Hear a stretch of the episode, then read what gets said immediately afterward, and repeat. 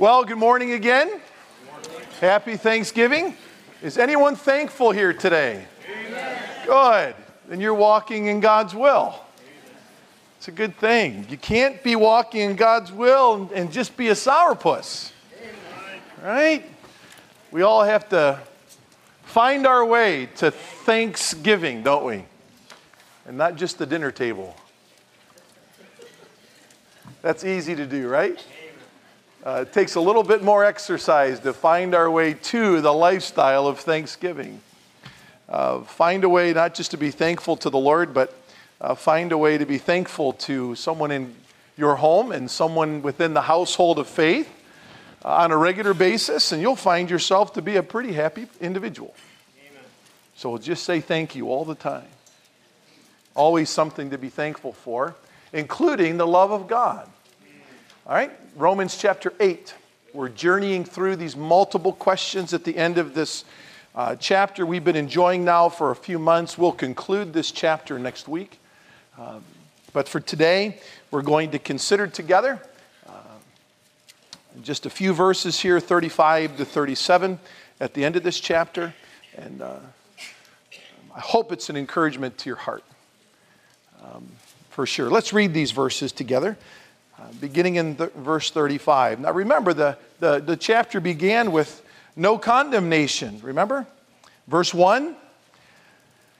And now we're going to conclude with the reality of no separation. We will never be separated from the love of Christ. Who will do this? Who will separate us from the love of Christ? And I love the, uh, the pronoun here, who, in in verse 35 because in the Greek language it can refer to people or circumstances. So think about that. Who or what? Is there anyone or is there anything that will separate what? What's the next word? Us. Isn't it interesting that the Holy Spirit didn't decide to have the Paul write the word you. Right? That's to be understood here. But the omnipotent love of God is able to collectively hold the whole body together, which is comprised of individuals. So, certainly, if the love of God can, can be uh, demonstrated and, and can saturate the whole body, then certainly how easy must it be for the love of God to maintain and to hold the one? Who or what will separate us from the love of Christ? Will tribulation or distress or persecution or famine or nakedness or peril or sword? Just as it is written, For your sake we are being put to death all day long. We were considered as sheep to be slaughtered. But in all these things, the words these things there would refer to that brief list given to us here at the end of verse 35, understanding the immediate context. But in all these things, we overwhelmingly conquer through him who loved us. Now, I think it's, it's necessary for us to highlight right, the word loved at the end of verse 37 and the word love at the beginning of verse 35 because this attribute of God's goodness bookends this short little context that's going to help us understand again how secure we are in God because of the love of Christ demonstrated from Him to us through His Son. Okay? So, um, let's go back and uh, let me give you a little brief outline for our pa- short passage of Scripture this morning. I want to highlight, first of all, in just a moment, uh, God's divine act upon us. God's divine act upon us at the beginning of verse 35. God's divine act upon us. Number two,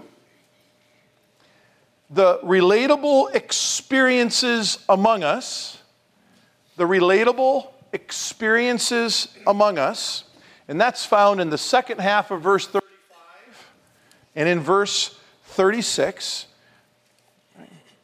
the relatable experiences among us, and finally, the spiritual reality for us.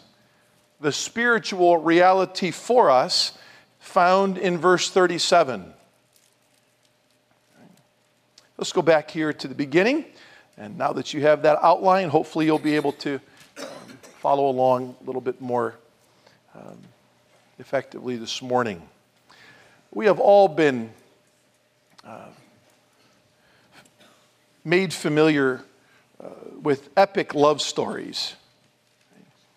Um, I was exposed to Shakespeare's tragedy, uh, Romeo and Juliet, in high school. And um, it was an interesting time in my life because as a 15 year old kid, um, I really liked girls. and um, I liked them a lot. And uh, I remember I had a wonderful literature teacher in high school. He just did a tremendous job explicating Shakespeare to us. And uh, I remember him calling uh, this tragedy written by Shakespeare uh, a, an epic story of love. Uh, love worth dying for. And, uh, and, and I remember at the end of the explanation of, of this particular work of Shakespeare, uh, he said, The lessons of love continue for us today. The love of Romeo and Juliet, and, and uh, lots of lessons for sure. As I uh, remember back into my um, beginning to understand and, and desire a little bit more about politics, that was around the Reagan era for me. It was about fifth, sixth, seventh grade for me. I guess that was a two termer, wasn't he? So eight years. And I remember for eight years learning about um, the love that President Reagan had for Nancy and vice versa. And, and many of you were eyewitnesses over media of even after President Reagan fell ill to um, Alzheimer's, and his wife would continue to stay faithful to him and, and to love him even after his passing, uh, loving him unto her death. Um, epic stories of love and the lessons of true love that last for us today. But, but the love of mankind for one another, though it may be defined as epic, is always temporal even though their epic love stories may continue for generations to come to be told, they're still temporal in nature, aren't they? The love of God that, we're, that we know, that we have experienced, uh, is eternal, not temporal. Go with me to John chapter 13. John chapter 13. You can hold your finger here in Romans 8. God's love for us in Christ Jesus is eternal. God so loved the world. The language there would tell us that He loved the world even before the world came into sin. He created it, He called it good, He loved it, He loved her. Even after the world became familiar with sin, he sent his only unique Son, that whoever would believe in him should not perish but have everlasting life. God's love is based in eternity because his Son, the demonstration of his love to us humanly, is an eternal Son. And even the Lord Jesus Christ, after he had announced his departure, um, the disciples were a bit frantic, not quite able to fathom life without their Savior in physical form. Um, he says, John records here in verse 1 Now, before the feast of the Passover, Jesus, knowing that his hour had come, that he would depart out of this world to the Father, having loved his own who were where? In the world. Having loved, that's a powerful phrase in the Greek language. He had decided to love them before they had decided to love him. I think that's critical for us to understand when we look at Romans chapter 8 and verse 35. Who will separate us from the love of God? It did not say who will separate us from our love for him. This is established in eternity. It's established in the person of eternity, the Son of God Himself. And He is committed to love us in eternity past. Cross reference here Romans chapter 8 and verse 30 again. From eternity to eternity, nothing can separate us from God's eternal plan for us. This is sourced in His nature, in His person, in His life, His whole purpose for existence. And for us who He loved in the world right now, it's not only from eternity to eternity, but in our here and now, it says here that He loved His own who were in the world and He loved them until the end of what? It says here in the Greek language, until the end of the age. It's not cosmos here, it's aion is the Greek word. He loves them until the end of the age. And what's the age here? It's very, very interesting as you study this out. The age in which the Apostle John writes in John 13 is still the age of law, Mosaism. So even under the rule of law, if you will, Mosaism, those who had truly trusted in the Lord Jesus Christ as their Savior, He would love them unto the end of the age of law in Jesus Christ. But He extends that offer of permanency to those who would believe in the next age to come, because those whom He loved under the age of law, the disciples, would live on into the age of the church which began in Acts chapter 2. We call that the age of grace, not the age of law. Not the age of Moses, but the age of the New Testament church. Jesus promised that he would love them unto the end of the aion. And he can't help himself but do that. And by God's grace, we can't help ourselves but to reciprocate that love back to him who's loved us as we are governed by the Spirit of God.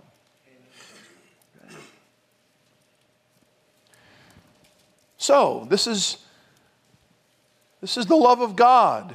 We, we love the hymn, right? Oh, love that will not let me go. I rest my weary what? My weary soul in thee. I give thee back the life I owe, that in thine ocean depths its flow may richer, fuller be. That morn shall tearless be, O cross that lifts us up my head, I dare not ask to fly from thee. I lay in dust, life's glory dead, and from the ground there blossoms red, life that shall what? Endless be. Endless be. We sing the hymn here, Love Divine, all love excelling. Finish then thy new creation, pure and spotless let us be. Let us see thy great salvation perfectly restored in thee, changed from glory into glory, till heaven we take our place, till we cast our crowns before thee, lost in wonder, love, and praise. He loves us until the end of the age and my friends, we could conclude there and have our prayer and be blessed enough from God's word just in that truth this morning. There's a lot to be thankful for in this week of Thanksgiving, just in those comments. But we continue on. What is the divine act upon us? Who will separate us from the love of God? Well, Certainly, 1 John 4 19, we love him because he first loved us. Again, this first phrase reminds us that this is love of Christ for us, not us for Christ. It is based in God's eternal nature. God's eternal nature. And you really should, folks, here, if we're going to be honest with the whole of Pauline writings, you really should cross reference here next to the first line of verse 35, Ephesians chapter 1, verses 1 to 13. Explicated out in, in very clear detail are all the immense ways that, that God has loved us or chosen to love us in His Son, the Lord Jesus Christ. I think you can include in that Peter's writing in 1 Peter chapter 1 verses 1 to 11. It's very clear there too as Peter writes that great hymn of the faith. blessed are we for all of these reasons. And it's really an encapsulation of all of God's love for us and those riches that we have in Jesus Christ. This is something that was a divine act of God's grace upon us. So, again, is there anyone or is there anything that can separate us from this divine act of God's grace upon us? And of course, no one steps to the front of the room and says, Yes, there is. Someone. Or, yes, there is. There is one thing. Death can do that. No, because Paul said in 1 Corinthians 15 to be absent from the body is to be present with the Lord. No, death can't do it. There's another litany of things that we'll discuss next week together at the end of the chapter. But no one can step to the front of the courtroom and say, yes, there is one thing or there is one circumstance or one person. Uh, no, uh, not even Satan himself. Not even the God of this world that seeks to blind men's eyes, according to 2 Corinthians 4, to the truth of the gospel. Not even Satan himself, because we, learned, what we learned two weeks ago. There's this thing called the intercession of Christ. And he ever lives to make intercession for us, pleading his own righteousness in us on our behalf before the throne of God, where Satan himself stands accusing us. So, no, positionally, that's not going to work because of Christ's intercession for us. Well, practically on earth, it doesn't even work because of the Holy Spirit's intercession for us. The Holy Spirit is constantly with, interceding with groanings we cannot utter. Why? Because it's His intention to help us know this book, to know the will of God. As we long to know it, but struggle to know it at times, the Holy Spirit intercedes for us so that we might practically understand it, so that we might daily live it, to demonstrate that the power of God has been given to us in the person of the Lord Jesus Christ. And really, nothing can separate us from this active life in Christ. Nothing can separate us from this love relationship. But he goes on to say here in the second half of verse 35 and verse 36 there's some relatable experiences that we all endure. And he outlines these things for us because the Roman believer was probably thinking when he asked this question, hmm, what could there be? And so he just kind of outlined some things that he, the Apostle Paul, had personally gone through. And by the way, these were circumstances that the Roman people in part had gone through, but in full had not yet. I think that's an important note to make here, and we'll make it again towards the end of the sermon this morning. But the Apostle Paul is outlining some things, some common things that everybody endures. Are you with me? Everybody endures some of these things, saved or unsaved. We're going to divide the two here as we go through the list, but I think it's important to remember heading into it. Everyone saved or unsaved endures part of this list. Only believers endure part of this list. Unbelievers cannot. And they never will until they know Christ. But what's really interesting here, Paul understands for the believer, speaking from his own personal testimony, that it is much harder for Christians to endure what everyone endures, saved or unsaved, when they in particular endure the spiritual persecution as well, or in addition to.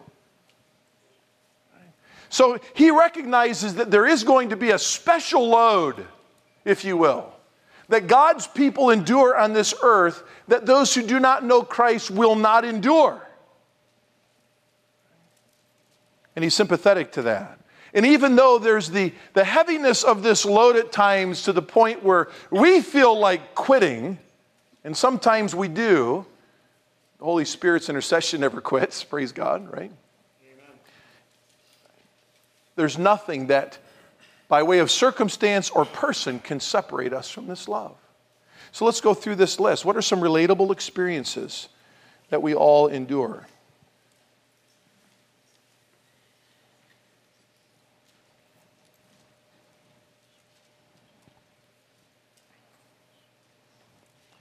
Will tribulation? Will tribulation? What is tribulation? In the New Testament, if you're a note taker, it's just the most general term for affliction found in the Bible. And it literally means to be squeezed. To be squeezed. Every day, believers and unbelievers get squeezed. Why? Because we live in a fallen world. Everyone has affliction every day. Right? right. Everybody. You name it, you endure it. Uh, so Paul starts very, very general here. And then he goes on to the second word here distress. It's a compound word, and it simply means narrow space. Narrow space. Practical or spiritual claustrophobia. So squeezed, and he goes a little bit farther into a narrow space. Did you feel like you didn't have an out this week in a particular circumstance?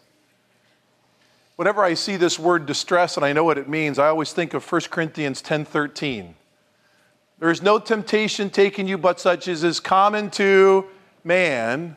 So even though you're squeezed into a narrow space, God will give you a way of escape. There's always a way of escape spiritually for the believer. So we're broadly persecuted. We're sometimes more narrowly distressed. The third word here tribulation, distress, persecution. Uh, this is the first word that the Apostle Paul uses to define the Christian life. This is, this is something that an unbeliever will never endure. This is trouble exclusively that comes from your Christian testimony. Cross reference here, obviously, Matthew 5, verses 10 to 12 in the Sermon on the Mount, where the Lord calls you blessed if you suffer for his name's sake. This is persecution. And by the way, each one of these relatable experiences all come in degrees. There are some who are in a higher level of persecution for their faith in this room than others. Everybody who claims the name of Christ, though, I can say this confidently everyone that claims the name of Christ is at least, even though it might be to the slightest degree, persecuted for their faith. You know you are. And some, as I said, more than others. Famine. Famine. Again, I think this is a uh, word that particularly relates to the believer here. Even though unbelievers experience famine in our world, the, the, the word here, as it would have been understood in this context, simply means someone being denied daily food or daily need because of their testimony. This is the idea of someone that may have lost a job because they kept showing up on time and working hard with a great disposition. Did you realize sometimes there's unbelieving bosses that don't like that? I know people that have lost their jobs, Christians, because they always were on time, they always worked hard, they kept their mouths shut, they were always joyful, and it made their employer way too uncomfortable.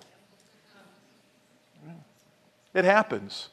This is the idea of someone that's uh, not able to provide for their family, even food, because of their testimony. Nakedness. While famine may apply to food, nakedness provides really clothing and shelter. It's not just the idea of physical clothing, but it's the idea of the provision of daily needs to cover us shelter, clothing. The idea here is covering for protection. And sometimes this is a relatable experience for us because of our testimony for Christ, being left without adequate protection and shelter and clothing. Peril. Peril, this is a word that refers to both saved and unsaved. The word peril here has behind it the idea of imminent danger and someone carrying a concealed weapon that seeks to cause harm to an individual or a small group of people. Now, in our country, has peril been experienced by saved and unsaved within the last year? Certainly. Certainly. We prayed last week that the Word of God would have rapid advance here and that God would protect us from vile, right, and wicked men. That's the idea, literally, a concealed weapon. And someone premeditatively planning to use it to cause physical harm. Imminent danger. The sword is coupled with this. But instead of general danger, this is someone who intends to hurt you and no one else. Have we ever seen that before? Someone walks into a building, shoots one person, leaves everyone else alive, then takes their own life. Yeah. Exclusive, pinpoint harm to an individual. Uh, Paul had experienced this in his life. Cross reference in the margin of your Bible 2 Corinthians chapter 4 and also 2 Corinthians chapter 11 verses 23 to 27. Here again are other parts of Pauline writings where the very ways in which he incurred hardship on this earth as a man, as a Christian man, are listed in addition to these. But the point remains that these are relatable experience among us, even those of us who are here this morning. I believe Paul, again, is telling the Roman believers you need to spend intentional time together, helping each other endure through these relatable things now, because there's a time coming. In God's providence, in just a few short months from the re- receiving of this letter, the Church of Rome would be under some intense conflict. I think that's certainly a lesson the Holy Spirit's trying to teach us when they receive this lesson and they're reading these words for the first time. He's trying to teach them make good during times of light. Develop these relationships, understand these relatable circumstances from one another now. Understand how God's grace is operating in your lives now through these things because we take times of lighter affliction and we're preparing for inevitable times of heavier conflict. Some of the people that are reading this letter for the first time would, in short order, being impaled on large posts and serve as human candles for the feasts of Nero. Some of these people, in short order, would be cast into the Colosseum and be torn asunder by wild beasts. You know the history of Roman persecution. It had not come at this point yet. But even though it had not come at this point yet, all of these experiences were still relatable among them up until this point. So make good now. Enjoy the grace of God being operative in your lives now so that you're already in the pattern with one another, galvanizing your understanding that, that there is something and no, no thing or no person could ever separate you from the love of God. None of these things, you say, well, Paul, yeah, that's easy. Now life's kind of easy. Eh, get prepared. None of us know what's coming in our future. All I'm saying is uh, we should always be prepared. And the preparation here is by understanding how God operates in our lives by His grace to help us persevere through any one of these particular circumstances. What's going on in verse 36? Uh, the Apostle Paul cross references here Psalm 44 and verse 22. Just as it is written, for your sake, we are being put to death all the day long. We, are being, we, we were considered as sheep to be slaughtered. Uh, can I just tell you that verse 36 is a, just a reaffirmation in general to what Paul has stated in specific at the end of verse 35? This is what he's saying, and I think it's good for us to remember. Affliction is common to man. That's it. Affliction is common to man. But to the believing person, there's an added duress, there's an added struggle in your human soul. But it's going to be common. It's going to be common. But here's the balance. Are you ready? As we conclude this morning, our third point. Here's the balance to this common understanding of affliction, the spiritual reality for us. What's the first word of verse 37 as we wrap up this morning? But. But is a word of obvious contrast, isn't it? Okay? These are relatable experiences, but I love how he starts uh, with the love of God and he ends with the love of God, and sandwiched in the middle are these relatable experiences. But even though we all struggle through these relatable experiences, Here's, here's what our focus is upon as we conclude. But in all these things, end of verse 35, we overwhelmingly conquer, and the only way we do this is through Christ, who did what? Loved us. And I really believe the grammar here, understanding the immediate context of Romans 8, and those of you that love to study the Word of God in depth, we can have a long, large cup of coffee over this. But I really believe the word loved here is in reference to God's electing love, not the immediate application of that love to us the moment we were born again. Certainly, certainly God has loved us practically from the moment we were born again and he'll love us into the end of the age. I believe because of the context going back to Romans 8:30 that because Christ has loved us from eternity to eternity, certainly we understand what it begins to mean that we are more than conquerors. Because He's already won everything. He's already won. But let's go back. But the contrast is obvious. We might often hear the phrase, um, Well, Pastor Tim, uh, you can't help me because you've never experienced what I'm going through. Some of you have heard that, and, and I understand. And we certainly understand the gravity of that statement when it comes to 2 Corinthians chapter 1 verses 1 through 5. I mean, if certainly if someone in the body has gone through something that's grievous that I haven't gone through, my first tendency is to just maybe read that text and let's go meet this other person that's gone through what I haven't gone through because they've experienced that measure of divine comfort in that circumstance that I have not yet. But certainly, God gives us one another to, to find comfort in those circumstances, for sure. On the other hand, though, does God leave us comfortless when there are no other folks near us that have endured the same affliction? We have to follow that logic out to the end, don't we?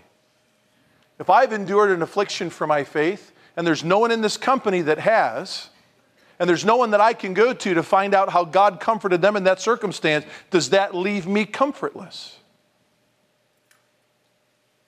What are we saying? The love of God's enough, isn't it? The grace of God is enough. The comfort of God is enough. The testimony of someone that you know inside the body is an added blessing, but not a necessary blessing. Because even if we don't have that, there's still no circumstance or person that can separate us from the love of God.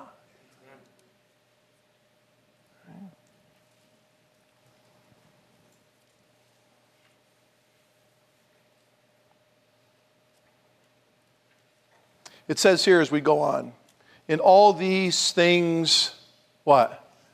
We, we are overwhelmingly conquerors. Uh, it's quite an important two letter word here. The emphasis is not merely upon the degree of the trouble, but on the saint who is the recipient of divine love. Again, whether we have collectively endured the same struggle or we have individually endured a struggle and there's no one else to help us, it's still a part of a whole. We weep with those who we weep, we rejoice with those who rejoice. We're a body, we're, we're part of a whole. We do this organically together. We enjoy this electing love of God together as we've experienced it in Jesus Christ. And what does it say here? We are. We are.